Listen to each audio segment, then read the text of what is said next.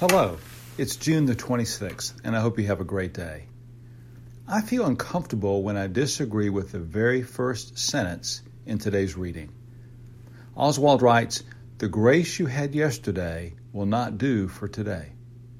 I don't get it. God's grace is God's grace, and it's sufficient for all of my needs all the time. So, what is Oswald Chambers talking about today? As I read further, I think perhaps we're not in as much disagreement as I thought. It's not the sufficiency of God's grace that is in question, it is my partaking of it that's up for debate. There are several very strong points in today's reading that bear our close inspection. Oswald Chambers' words, prayer is the exercise of drawing upon the grace of God, are correct. He precedes that by telling us that prayer is not the preparation for work. I think what he's saying to us is that prayer is not to be situational, but rather habitual. It is to be the cornerstone of our communication with God. When he says the word exercise, he's talking about the practice, the consistency of drawing upon the grace of God through prayer. But the phrase drawing upon the grace implies we need to pull from it and I think that is also true. In sadness, we sometimes draw on the strength of others. In our struggles, we sometimes draw upon the wisdom of others. What Oswald Chambers is saying, and what I think Paul is telling us in this passage, is that at all times we are to be drawing on the grace of God.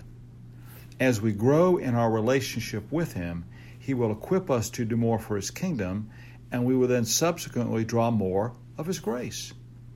I'm reminded here of the words of John the Baptist. He said, He, meaning Jesus, He must increase and I must decrease. And that's how it is with grace less of me, more of Him. There's an old blues song sung by the famous Billie Holiday titled All of Me. One of the lines reads, All of me, why not take all of me? I think that is how God often speaks to us. Let it go, Jeff. Take all of me. Oswald Chambers goes on to make another point for me when he writes, In every conceivable condition you may be in. I told someone just the other day that failure was often easier to handle than success. People who fail will often redouble their efforts and try harder.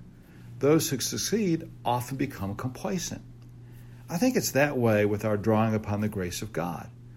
Paul said the same thing in verse 8, which reads, Through glory and dishonor, bad report and good report. Our success does not mean less of a drawing upon the grace of God. In fact, it should increase it. Finally, Oswald closes with a stern reminder of what we are to do with God's grace. He writes, Reserve nothing, pour out the best you have. The Christian recording artist Hillsong have a tune I like very much. It goes, Fill me up that I may be emptied again. And then what? He, he fills us again as we draw upon the grace that He's given us. The grace you had yesterday will not do for today. Have a great one.